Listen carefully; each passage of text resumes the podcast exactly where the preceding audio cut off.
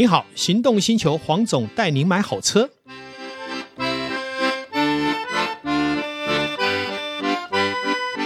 黄总带你买好车，又来到线上，跟全国听众一起来谈幸福时光。今天我再一次邀请我的好朋友 Kenny 哈，也是文创达人。呃，之前的几集呢，呃，他也谈了有关于文创以及这个线上还有电子商务的一些内容。我们还是回到哈他的呃特殊的癖好，就是收藏腕表。那我们前面有谈了两次哦，但是我觉得还谈得不够仔细。今天我想利用这个机会呢，来谈谈他对几只他特别喜欢的手表有什么样的想法，让他愿意入手。那最后也来谈谈收藏腕表有没有什么样的地雷，还有对新手的建议。我们欢迎我们的 Kenny。大家好，我是 Kenny。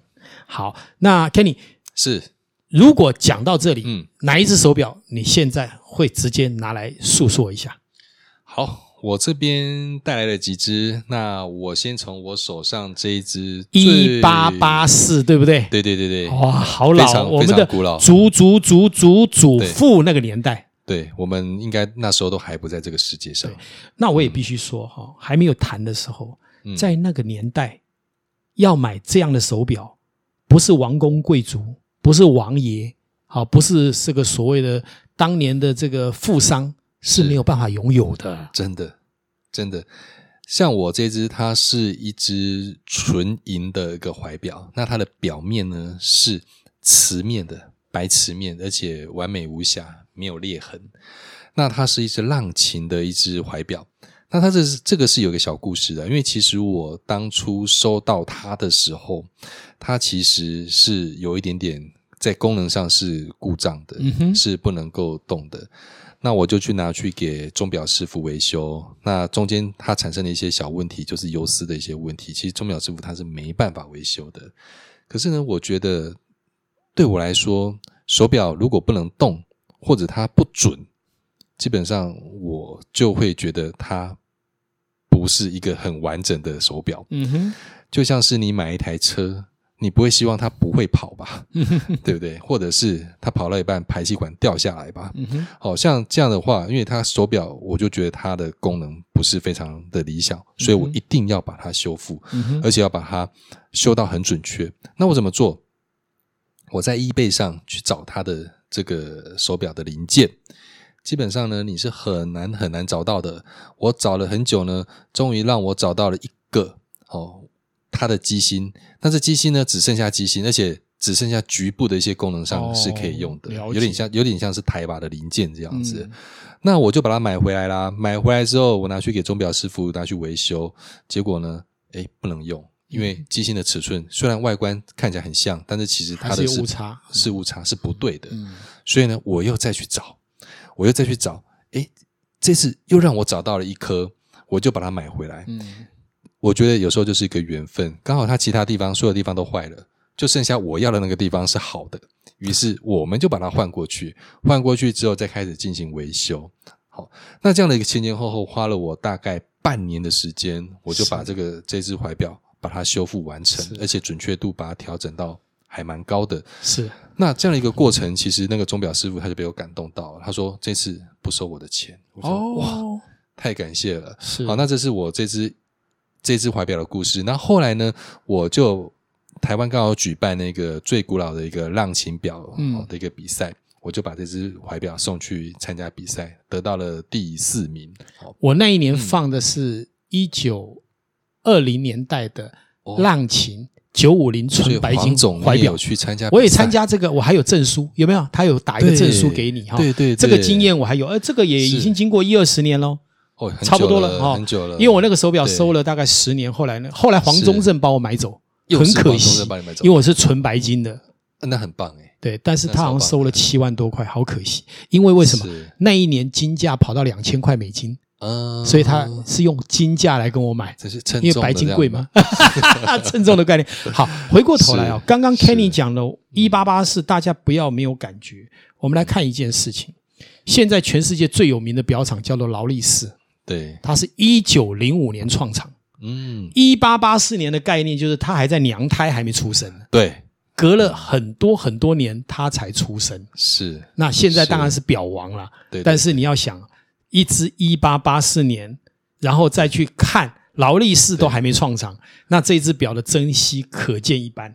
经过两次世界大战，有多少的流失？没错，它还能存在，而且是无瑕。是，这是值得收藏，这是非常非常难得的一个收藏。还有呢，来跟大家说一下。好，那我另外呢还带来了一只是浪琴的一个计时码表。那这只浪琴的计时码表呢，它有几个比较特别的地方。好，第一个，它是用到玫瑰金。是，呃，在早期的这样的一个一个机械表，其实你大部分看到的都是十八。K 的黄金，或者是一些是镀金的玫瑰金这个材质，它是少见的。是的。那再来呢，它还有一个呃很厉害的地方，我们可以说很厉害，就是它的机芯，嗯、就它的心脏，它的心脏用到的是呃型号是三十 CH。哦，那这个跟呃，这在浪琴的一个制表的历史当中，三十 CH 跟十三 ZN 这两个型号，它是非反计时。嗯，那这两个型号呢，在整个计时古典计时码表的一个历程当中，它占有一席之地。是，它媲美百达翡丽的计时码表。嗯哼，它在计时码表中的一个工艺，技术工艺非常高，非常的高，嗯，哦，非常高。所以它这只表它特殊的地方在这边。那我。也是把这只表的拿去给浪琴博物馆去做一个鉴定，他们还发了一个证书给我，是说这只表它是在一九六七年，他们的一个呃博物馆对他们的一个出售的一个表的一个资料，他们都保存的非常好。我也必须说，一九六七年是很重要的时间，为什么？再过几年，一九七零年就是石英表串起来的时候，也就是从那个时间点以后，机械表沉寂了一二十年，对。好，那后来当然是后来又复兴了，但是那一段时间是机械表这些高级表厂，包括浪琴，是最痛苦的时代。是 是，即便到现在，像它这样的一个机芯，还有它制表工艺这样的一个品质，在现代都很难再。没错，没错，因为事实上哈，呃，这个制表的工资也是蛮贵的，还有它的良率，哈，那它装配有时候一只好的表啊，有时候。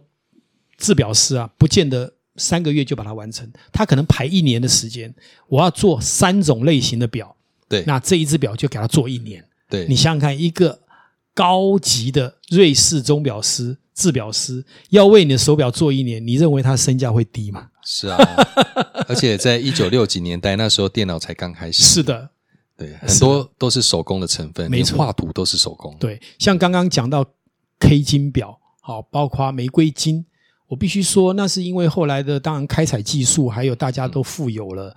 我早期收的像一九二六年的劳力士的 Oyster，就是人类的第一代的防水表，是它是九 K 金的哦。我也收过这个一只我很喜欢的这个那个叫什么积家的，对，超薄的手动上链的手表，是是十 K 金的。哇，你看看，在当年呐、啊，十八 K 金就非常贵了。十 K 金你不要认为那不怎么样啊，在当时黄金还是贵的东西啊。对，没错。有时候一只手表可以买一整层的房子啊。真的。好，所以也就是说，我们现在拿到古典表，我们都要古董表，我们要好好的珍惜它。第一个，我刚刚讲嘛，很多都经过两次世界大战，对，它还能残留在人间呢，那都是瑰宝。没错。第二个，我们入手的价钱其实相对当时是便宜的。是，因为我刚刚讲嘛，现在一间房子要多少？上千万。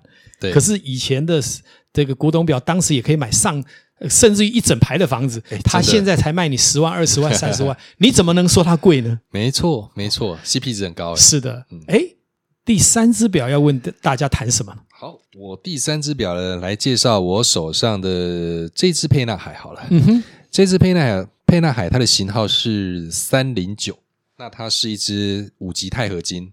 然后它的机芯用到的是呃 Minerva 的一个古董的一个机芯。嗯、那这一只表呢，它其实呃诉说着一个历史，就是他们沛纳海在一九四零年代就开始跟 Minerva 这一家呃著名的一个表厂开始展开的一个合作。合作。嗯哼，对。那这个古董计时机芯呢，这让这一只。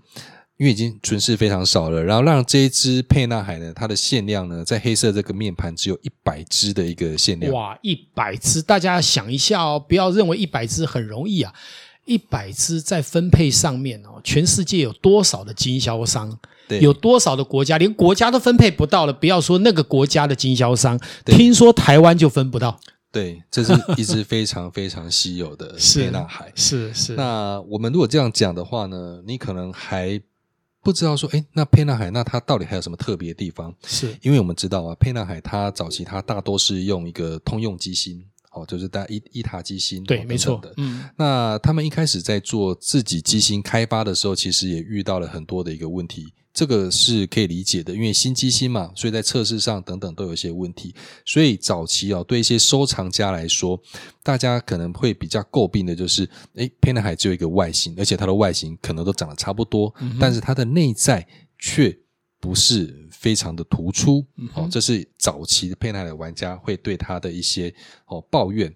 那沛纳海呢，在他们的呃早期会对他们有一个系列是在 Ready m i r 这个系列上会有一个每年的一个限量的一个款式。嗯、那这个每年的这个限量的款式，他们大多数会去跟一些比较特殊的机芯来去做一个合作。那这支三零九呢，就是在二零零八年吧，好的一个当代的一个限量款式。你拿放大镜哈，十倍的放大镜，你仔细的去看它里面的一些打磨，你会发现哇，它这个打磨真的是非常非常的棒。它连齿轮啊，最小的一个齿轮的倒角哦，都把它打磨得非常的漂亮。这个你要用放大镜才看得到哦，哦，厉害厉害！是我曾经在呃一次的一个钟表展，就是遇到这个。那个万宝龙的一个制表师傅，嗯，嗯，因为后来 Minerva 他跟万宝龙产生了合作，那他是万宝龙的高阶的一个一个机芯，是。哦，那都是百万级以上的机芯的哈、嗯、一个万宝龙底下的一个品。的一个一个路线这样子，嗯、对对对。那这个制表师呢，他就是一个一个瑞士人嘛，他就看到我这只，嗯、他就直接竖起大拇指，嗯、他说这个机芯棒，因为这个机芯在他们万宝龙的一个表厂里面，它是定位是非常非常高，他们对他们花了很多时间来为它进行一个修饰跟打磨。嗯、对对，一般来讲哈，其实大家要知道，机芯不是买来就用。比方说，我今天买一个伊塔的这个机芯呢，也许也不见得是适合在我的表款跟我的功能上面。有时候在某些配件上，包括它的零件，要做一些修正。对，好，甚至于有一些机芯，他觉得他做的不够细致，还要重新回来每一个零件抛磨、打磨，甚至于用上我的印记。好，这个都是你如果有玩玩表的时候会知道它的一个过程。是每个品牌它有诉求，它不同的。好是，那不是说同样是一塔卖给你为什么一万？同样的机芯卖给你要三万，因为拿到三万的人他去做了一些细致的打磨。另外一个就出赤裸裸就直接拿来用。对所以我们不要说同一个型号都以为是一样的价值，它有时候会不太一样。我们顺便问一下，嗯、如果在很短的时间能不能？请 Kenny 来为我们大家说一下，如果你是玩表的初入的收藏者，有什么样心态必须建立，甚至于不要踩到地雷。好，我觉得，因为我们大家都是从新手开始，好，那我们当然有一些经验可以跟大家去做一些分享。首先呢，我觉得你在收藏钟表或者你买第一只表的时候，你一定要知道，就是说这只表你是你是真的喜欢。嗯哼，我觉得这一点非常非常的重要。你是真的喜欢这只表，那无论你是用什么角度去看，也许你喜欢它的外形，也许啊你喜欢它的品牌，OK，你要喜欢它。那再呢，当你真的去买它的时候，我们还是我还是会建议你，如果预算够的话，你可以从一些比较大的品牌的一些知名表款或知名的一个系列来去做收藏。劳力士它是一个很好的选择。好，那当然还有其他的表款呐、啊。好，我觉得都是像 Omega 这几年他们一些大师的一个同轴擒纵的一个系列，我觉得也是非常非常的棒的哈。那我们就可以从这些系列开始去做去做着手。嗯哼，好，这是非常好的经验分享。呃，我们这一集呢，也因为时间的关系，越聊越这个高兴啊，聊到时间都快到了哈。那我想玩表这件事情是我们的幸福的引领，也是。不可能就这样结束了了哈！希望下一次还有机会来找到我们这个 Kenny 呢，来为我们大家一起诉说腕表世界的幸福事。今天也感谢大家的这个全国线上听众的收听，也感谢 Kenny 百忙当中来为大家解析。那今天就谢谢大家，谢谢，拜拜。